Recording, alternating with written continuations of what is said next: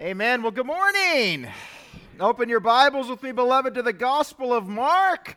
Our love and thanks to Cam and Diana for leading us in worship this morning, for using the gifts that they've been given to serve the body.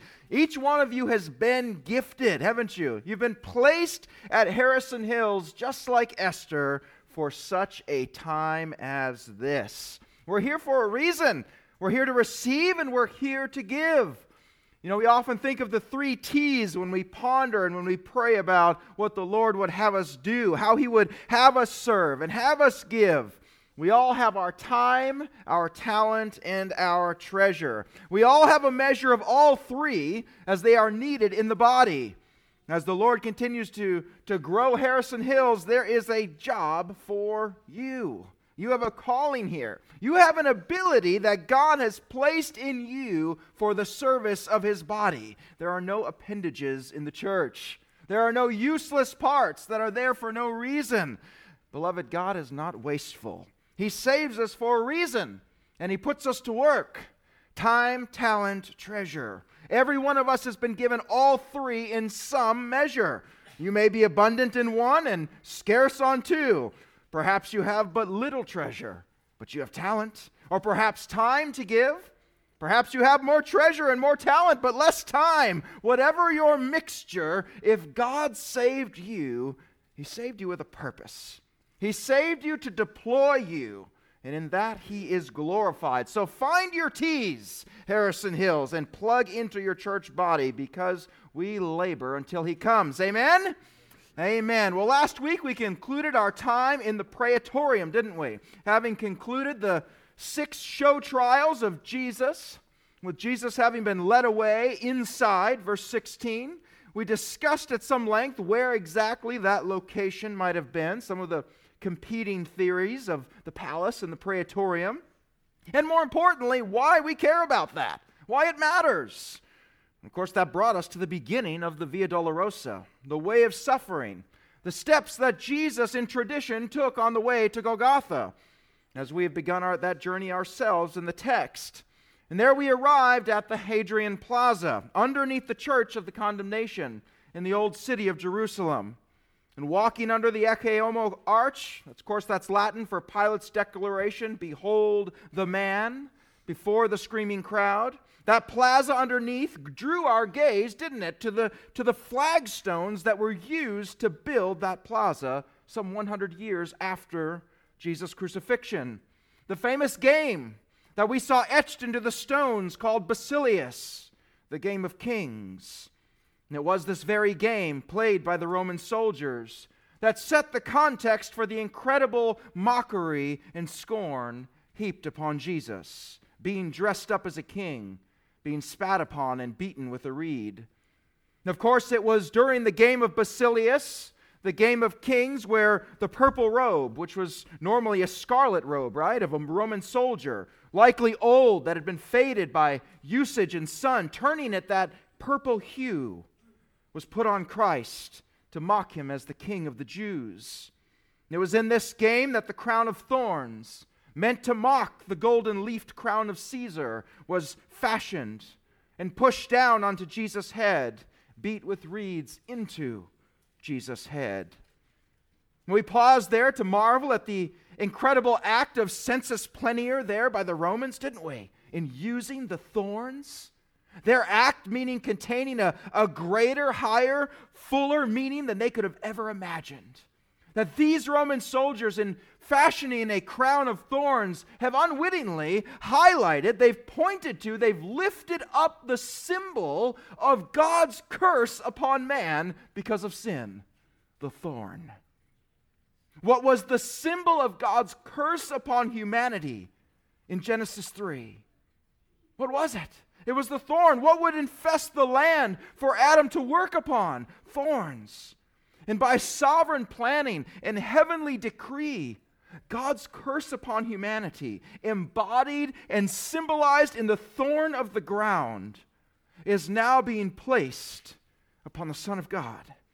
God's curse upon us, the thorn, is now being placed on Jesus. Oh, Roman soldier, If you only knew the declaration to all of heaven and all of hell that you have proclaimed by driving the very symbol of our sin, the thorn, into the head of our Savior. While it's easy to become engrossed or enamored or really sidetracked with the physical atrocities of the passion narrative, of the scourging, of the crown of thorns, even of the crucifixion itself, we took note that, it, that that is not the focus of the writers of Scripture. In fact, most of what we know about a Roman scourging or a Roman crucifixion is from historical references, it's not from Scripture. We noticed in Mark when describing the scourging of Jesus, Mark simply says, and having scourged him. in crucifixion, Mark simply says, when they crucified him. Right? It's as minimalist as one can get because that's not the focus. The focus has been on the treatment of Christ. It's been on the mocking and the jeering and the hatred and the scorn and the disdain that is felt for Christ because that's the heart of the matter. The physical aspects are just outflows of what is happening in the heart. From the garden at his arrest, we recall that it was not the prospect of a horrible death. It wasn't the thought of unimaginable pain that drove our Savior to his knees, sweating blood. It was drinking the cup of God's wrath that weighed our Savior.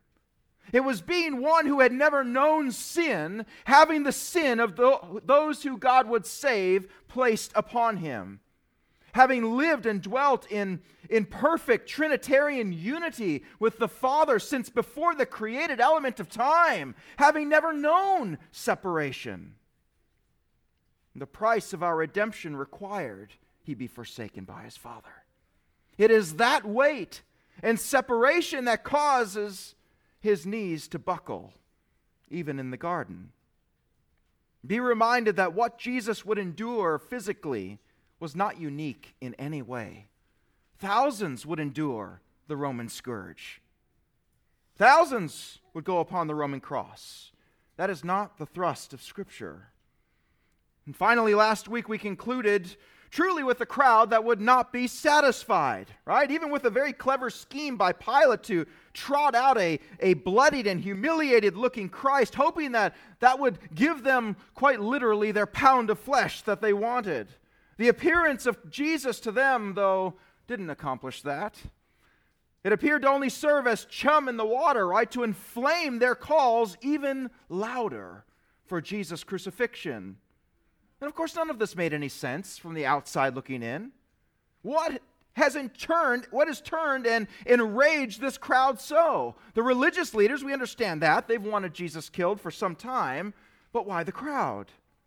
So we took great lengths to explain that as it speaks to matters of the heart, as it speaks to the anger that comes when a Jesus of someone's own design comes crashing down that Jesus was not the military Messiah sent to deliver them from Rome that they had envisioned him to be. They had formed and fashioned a Jesus that had failed their expectations. And false gods will always do that. They'll always let you down. That's all they can do. And anger is the response to that. I had an image of Jesus. I had an image of God, and circumstances, life, or even this book I'm holding in my hand are crumbling that idol that I've made. And so it did. Jesus' kingdom was not of this world. I'm not here to save you from the Romans. Well, that's not my Jesus. Crucify him. Crucify him. And so, after one sham trial after another, after one illegality and miscarriage of justice after another, sentence has been passed. Or better yet, passed off with Pilate. Punting, didn't he? Washing his hands of it to salvage his conscience, to please his wife, to stop a riot, to save his own hide. But all is on divine timetable. The timetable that we will see even in our text today, gloriously. Well, today, as we leave the palace, as we leave the praetorium, we're going to encounter a man. A man named Simon of Cyrene. Now, before we take an incredible look into someone who's really seemingly just a footnote in, in the narrative of the Passion, let us be reminded. Beloved, many actors will come and go in the story of our Lord. Many will be brought into orbit, but all, like Simon of Cyrene, are moons on divine rotation. They are there for one reason, they hold one purpose to reflect the sun. While Simon may be the actor in our title, a moon in the divine orbit, Christ is the star of our text today. Christ is the sun, the radiance of beauty that gives light and life to our countenance and our souls. The title of our message may be Simon, but the star of the show is Jesus. And as we rotate around him, dazzling light hits such magnificent people that God would use to establish his church and to flip a world on its head. So today we meet just such a man. What an incredible story before us. So let us look to our text this morning, short, only one verse. Mark 15, verse 21 Mark 15, verse 21.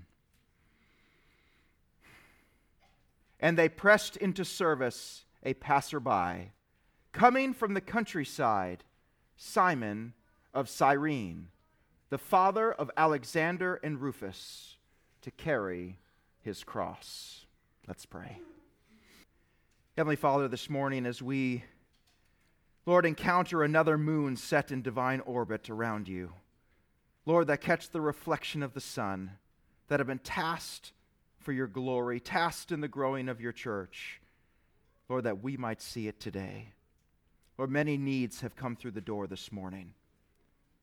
Lord, some are seeking after you, some have no knowledge of you. Holy Spirit, you know the state of each one. And we ask, Lord, that you would put their heart on notice. Lord, that you intend to do business with them today. In Jesus' mighty name, amen. Well, when one thinks of the nation of Libya, Libya, I'm going to guess that images of a desolate wasteland come to mind, right? Maybe thoughts of endless desert and seas of brown sand as far as the eye can see. And, well, for the most part, that's true. But there's one small exception. Close to the coast, up against the expansive blue of the Mediterranean Sea, is the modern day town of Shahat a town that we might better know as Cyrene, the stunning ancient Greek city of Libya. Now, far from being a brown desolation, Cyrene is green, and one might even call it lush.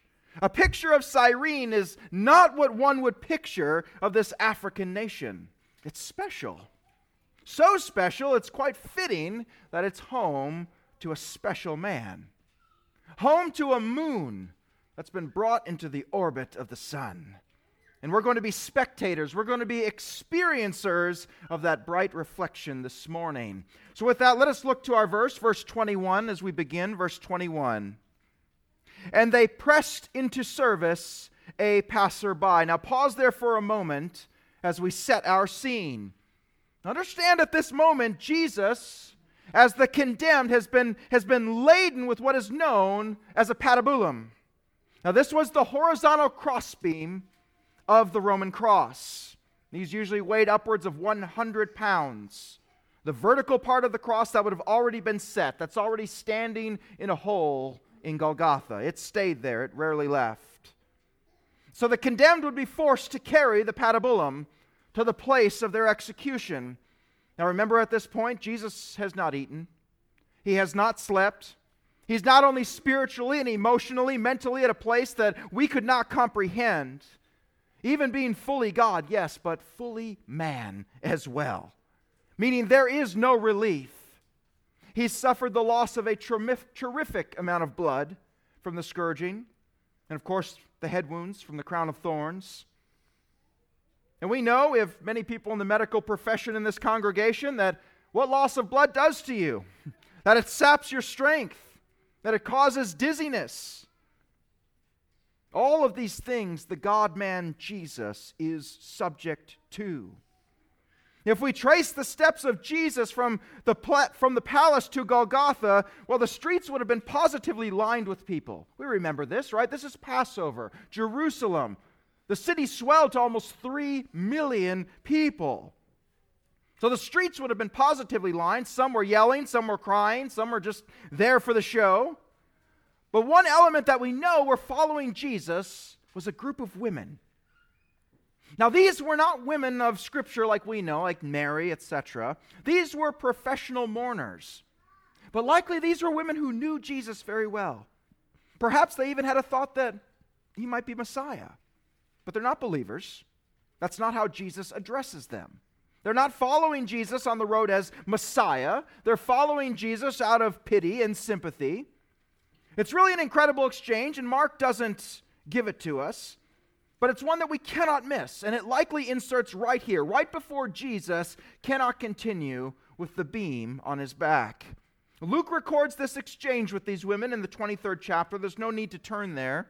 I'll read it for us.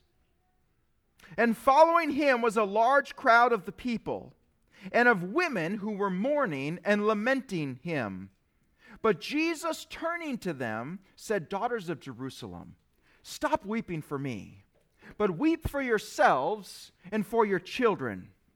For behold, the days are coming when they will say, Blessed are the barren, and the wombs that never bore, and the breasts that never nursed. Then they will begin to say to the mountains, Fall on us, and to the hills, Cover us.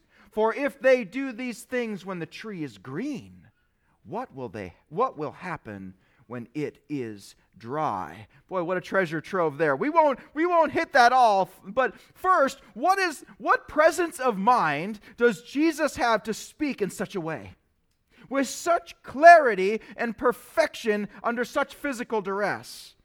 We cannot imagine the state that Jesus is in, with every aspect of really what it means to have physical humanity positively crumbling down right now. His body is breaking down. But he uses this opportunity to give one last final warning and final sermon. Incredible. You're crying for me. Don't. Cry for yourselves.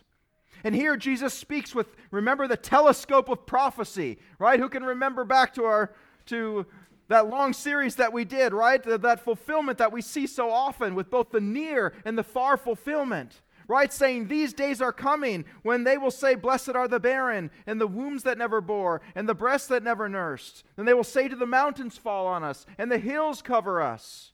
Now, turning that telescope in, our near fulfillment there is, of course, the destruction of Jerusalem in AD 66 to 70, right? It would all burn. Jesus is quoting Hosea's judgment given to the apostate northern kingdom of Israel. And you turn that telescope out, where else do we see that exact same language? Yet again, in Revelation 6. When the sixth seal judgment is broken during the tribulation, and the people will cry the same thing, then the kings of the earth, and the great men, and the commanders, and the rich, and the strong, and every slave, and every free man hid themselves in the caves and among the rocks of the mountains. And they said to the mountains and to the rocks, Fall on us, and hide us from the presence of him who sits on the throne and from the wrath of the Lamb. For the day of their wrath has come, and who is able to stand? So, not only is Israel going to be judged with everything being razed to the ground in only about 35 years' time, these ladies would be alive for that. But this was a preview for what lies in wait for the entire world. Don't cry for me. Look again how Jesus ends basically his last sermonette there in Luke. For if they do these things when the tree is green, what will happen when it is dry? Well, who's the green tree? He is, right?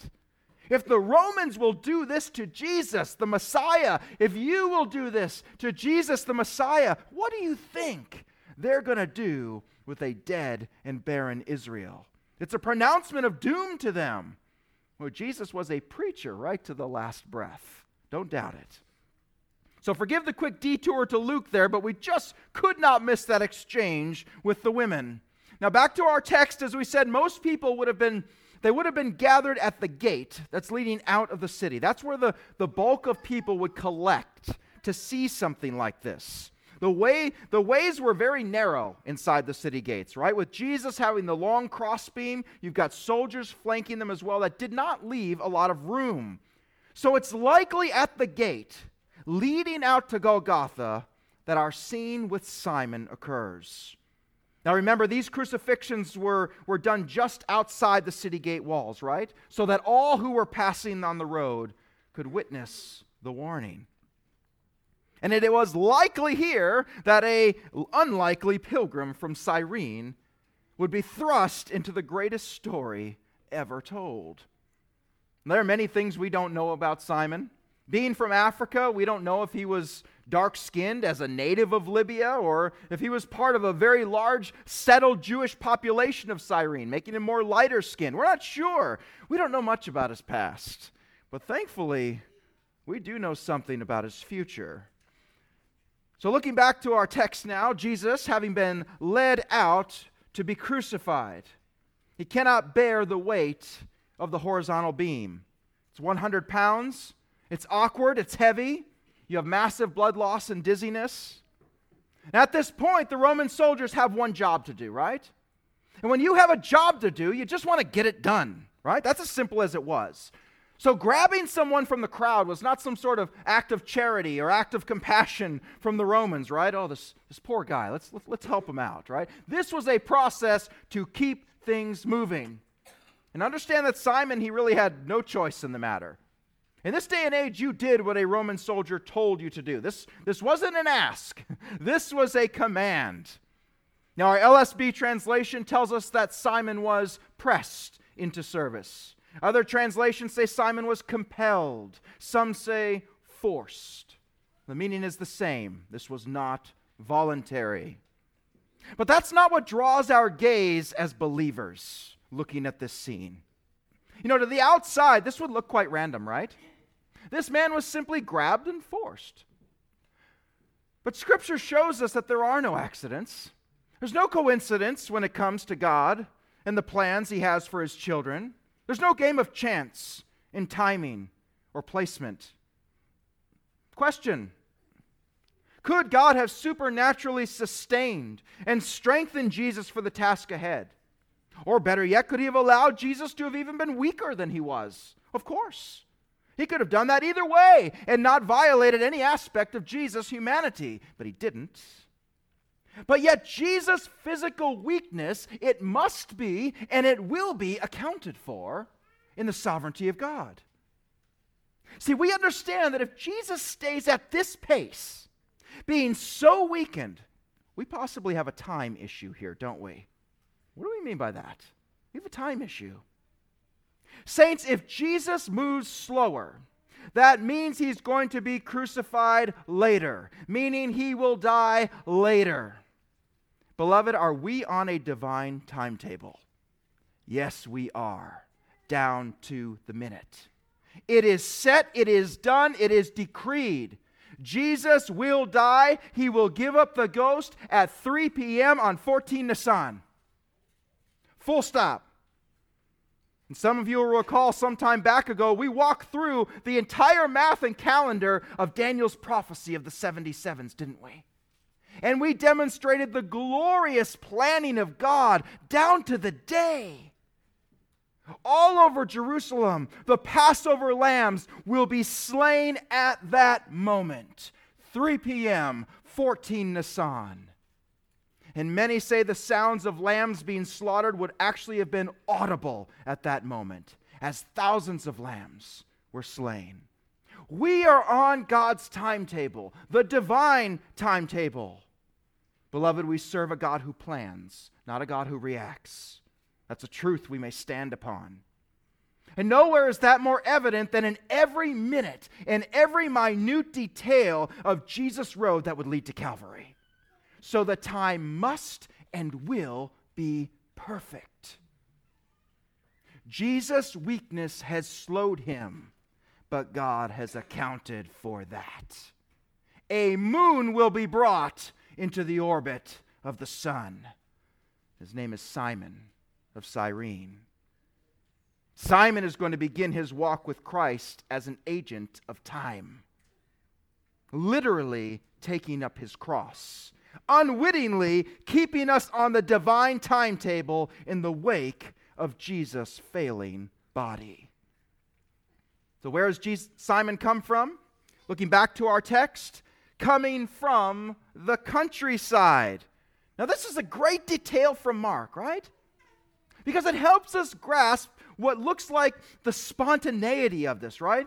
Simon was, meaning Simon was detached from this whole, whole scene. He had no expectation of this. He wasn't part of the Jerusalem scene. He had no history with Jesus. He had no connection. He's coming from the countryside. That's what Mark means to tell us. He's journeyed to Jerusalem for Passover. Now remember, we have a huge Jewish population in Cyrene. In fact, we know that this group even had their own synagogue in Jerusalem. We even know the name of it from Acts 6. Remember when here certain Jews are arguing with Stephen in Acts 6, verse 9. Listen. But some men from what was called the synagogue of the freedmen, including both Cyrenians, there they are, and Alexandrians. And some from Cilicia and Asia rose up and were arguing with Stephen. So this is a very large, very well established group of Jews. Now, why do you care about that? Well, that tells us something of Simon's knowledge. It tells us something of his education. That he's no Gentile, which means that his mind and his eyes are looking for Messiah. So not only has he been thrust by the, the sovereign hand of God into, into a starring role of God's plan from the foundation of the world to save a people unto himself, but Simon will be an inheritor of that salvation. So let's dig further into who this man is, who his family is, and watch the incredible planning of God. Back to our text, next part of the verse reads Simon of Cyrene the father of Alexander and Rufus. Now, those who have been with us this three and a half years that we've been in Mark now, you should have perked up right there. We just saw something very unusual and very uncharacteristic of Mark. Remember, Mark doesn't usually give specific details, does he? He writes very short, very clipped, very abrupt. And he definitely does not give names. Go through Mark, starting at the first chapter. Unless it is Jesus, John the Baptist, an actual disciple, or, or a major player, Mark does not use names. Mark 1 Simon's mother in law is sick, no name given. A leper cleansed by Jesus, no name given. Jesus heals a paralytic, chapter 2, no name. Man with a withered hand healed, no name. Chapter 3, even with Jesus' own flesh and blood, when his mothers and brothers come to fetch him, no name, he doesn't give. Chapter 5, the demoniac of the Gadarene, no name. The woman healed of the issue of blood, no name. The Gentile woman with the great faith whose daughter was healed, remember her? No name. Deaf and mute, man in chapter 7, again. The rich young ruler, anonymous. On and on, all the way through Mark.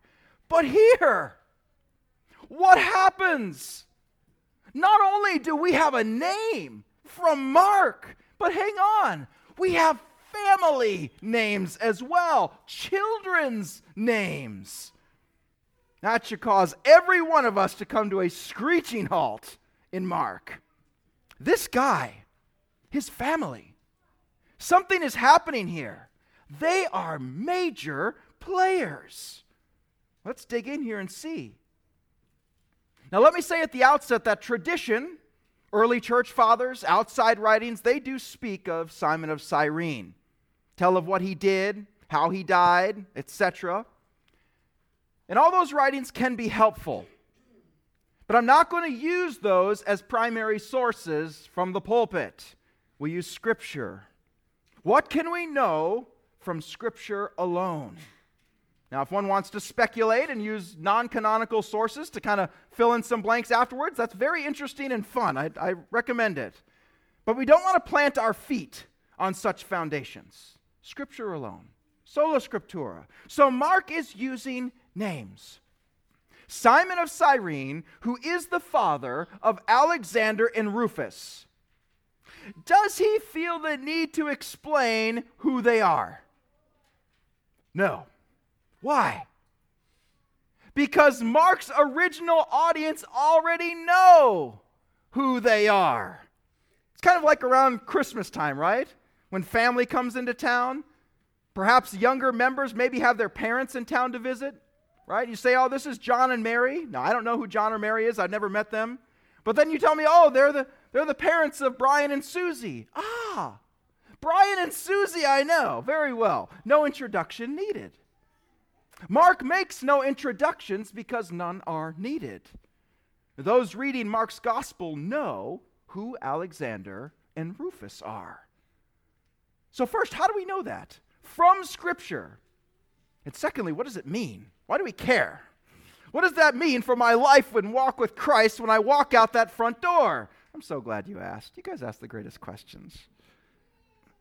Follow the trail given to us in this beautifully woven tapestry of Scripture, written by the same author through 40 different hands. Beloved, who wrote the Gospel of Mark? John Mark, correct? An early believer.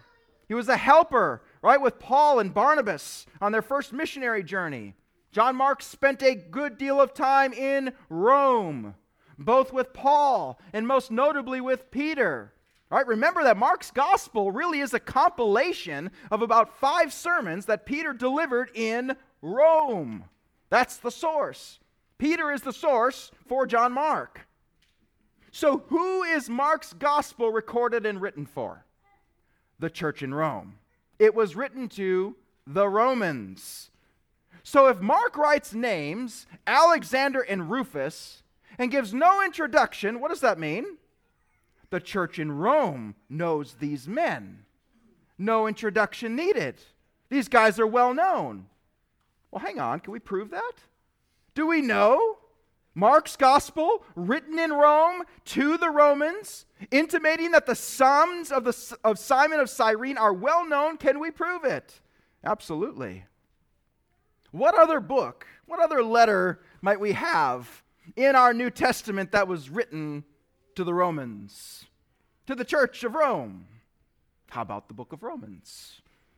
Oh, what might we find there? So turn with me very quickly. Grab your Bibles, beloved. Turn with me in your Bibles very quickly to the book of Romans. Let's hear those pages fluttering. I could read it for you, but I want you to lay your own eyes upon the text. Turn with me to Romans chapter 16. Romans chapter 16. Looking to verse 13. Romans 16, verse 13. What do we read? Paul writes, Greet Rufus. Ah, oh, a choice man in the Lord, also his mother and mine. Rufus.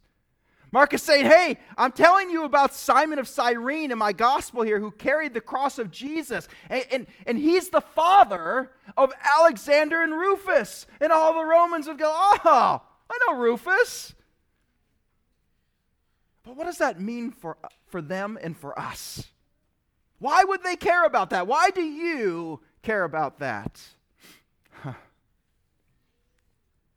A man came from the countryside, journeyed from Africa for Passover, heard of something going on, a big to do, went to the gate where people are gathering, and there comes an image a man bloodied and beaten.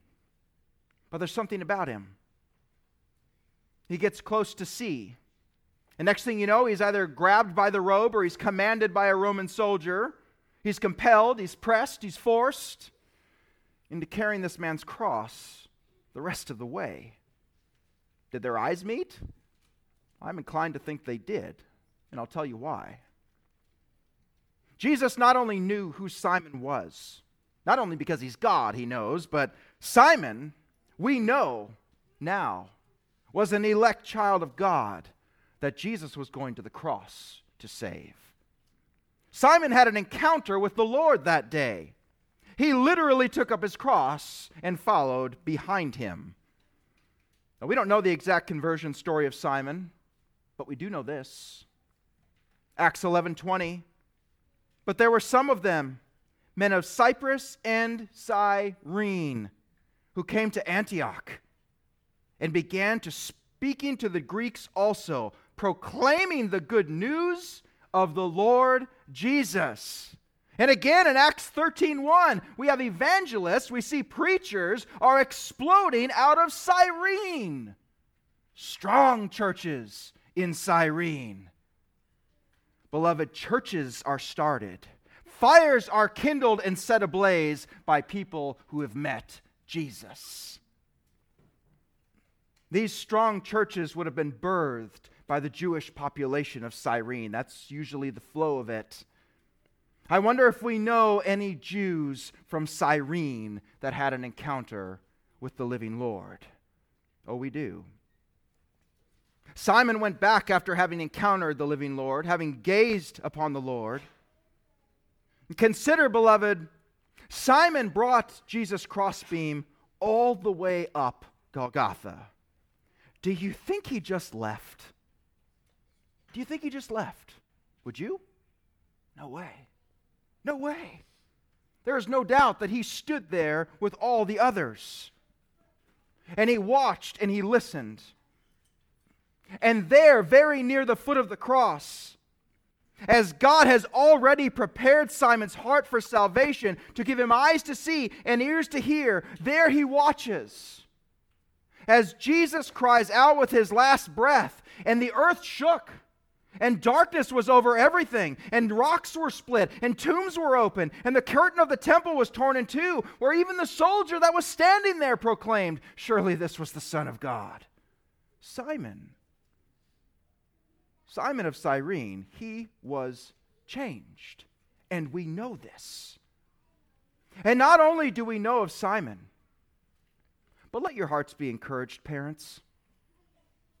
When God saves a man or woman, it delights him to rip through whole families. I'm going to save your wife too, Simon. I'm going to save your children, Simon. Yes, Alexander and Rufus. They're going to be so captivated with their Savior, so prominent in the growth and the health of the church, that Paul the Apostle himself is going to call your son Rufus a choice man in the Lord. And your wife? The mother of Rufus? Among the thousands of people that Paul would have known and ministered to in his life, imagine making honorable mention in his epistle to the Romans. What sort of lady do you think she was? Tell me these weren't incredible people. Simon had no idea that his life was going to change that day. See, ah, many people saw Jesus that day. Many even saw him hanging on the cross. Very few, if any, were radically born again. Few had an experience like Cornelius in Acts 10, where God saved the whole family. How was it? When Jesus breathed his last, Simon of Cyrene watching the incredible natural phenomenon that's happening all around him. Did he run back to his wife and his children, Alexander and Rufus? They would have been with him. Did he run back to them and say, Have I got something to tell you? And the rest is history. Simon would go back to Cyrene with his family, to his countrymen have I got something to tell you? The church there inexplicably would explode. Back his children go to Rome to church, serve the church there. Choice men to serve the Lord. And now, even in the planning and sovereignty of God, 2,000 years later in Lanesville, Indiana, we can, expl- we can behold the explosion of the church the legacy and faithfulness of a family, of a family whose dad had met the living Lord. Having watched the Lord work in so many families throughout the years, I have to say it often does start with the dad. Our keen of eye this morning will notice we have a few words of our verse left that we haven't yet peered into. For good reason. Because they really need to stand on their own. Look with me to the last words of our text to carry his cross. Now, additionally, Luke's gospel, Luke 23, he adds the detail that Simon followed behind Peter. Now, our word here for carry is airo. Airo. Some of you will remember our journey through the eighth chapter of Mark. That was some time ago now. But Jesus, prior to taking his final turn south toward Jerusalem, he first, remember, he took that trip with his disciples to the north, up to Caesarea Philippi. You remember that was a hotbed up there of horrific temple worship, awful stuff. The Temple of Pan was there. It was basically the, the red light district of that area. It was a politically charged town. Everything you could imagine possibly that could assault your eyes was there in a place like Caesarea Philippi. And of course, it was not only it was, on, it was not only here that Peter made his confession, right? His confession that would reverberate throughout time, declaring that you are the Christ, the Son of the living God. But it was here with Jesus having summoned the crowd and the disciples to himself that he spoke. And he said to them, If anyone wishes to come after me, he must deny himself and take up airo, his cross, and follow me. For whoever wishes to save his life will lose it, but whoever loses his life for my sake in the Gospels will save it carry his cross, take up his cross, airo. same word. What about Luke's gospel, Luke 9? And he was saying to them all, If anyone wishes to come after me, let him deny himself and airo his cross daily, and follow me. What about Matthew? Matthew 10 38. And he who does not take airo his cross, and follow me is not worthy of me. Again, Matthew 16, 24. Then Jesus said to his disciples, If anyone wishes to come after me, let him deny himself and take up airo, his cross, and follow me. Beloved, these are, these are familiar words to us, aren't they? Take up your cross and follow Christ. But we need to stop for a moment and grasp this. In every instance that we just read, the cross hadn't happened yet.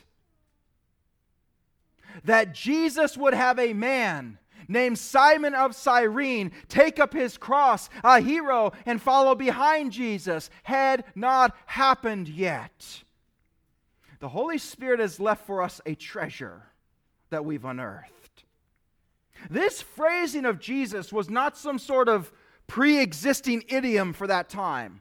Right? Remember that an idiom, that's like a, it's a group of words, it's a saying, it's a phrase that has a, a symbolic rather than a literal meaning.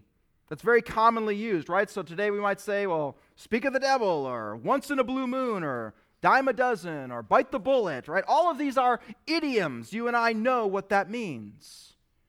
But here, take up your cross. Okay. Now, the disciples understood crucifixion, they knew what that was, but it was awful. It was a, it, it, they would think that it was a very morbid thing to talk about. It certainly was not an idiom of the day. And now you want me to pick it up and follow you with it. Are you tracking with me here? That would have made no sense. These are common words to us with hindsight. To the, to the disciples, oh, these were hard sayings.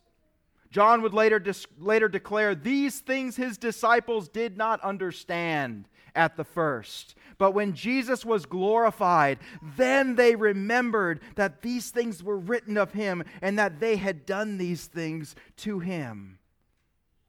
No idea that there would actually be a man who would literally take up his cross and follow Jesus, who would represent bodily the physical and spiritual burden that we airo when we come to Christ. The words used are no accident, beloved. Months before a man and his family would even begin their journey from Africa to Jerusalem for Passover, Jesus had him in mind, and he spoke with him in mind. Jesus not only knew of Simon, he created him. He knew the number of hairs on his head, formed and fashioned him for a purpose. But you're going to leave Africa. You'll come to Jerusalem in circumstances beyond your control, and you'll be brought into the greatest story ever told. You're going to encounter the Christ. You'll take up the cross and you'll follow him. And having done that, Christ in you, the hope of glory, is going to use you to birth his church. He's going to save your family and countless others through your testimony. And 2,000 years later, in a small town in Indiana, we will bask in the incredible sovereignty and goodness of God in your life. Simon was a man who was compelled, then he was converted.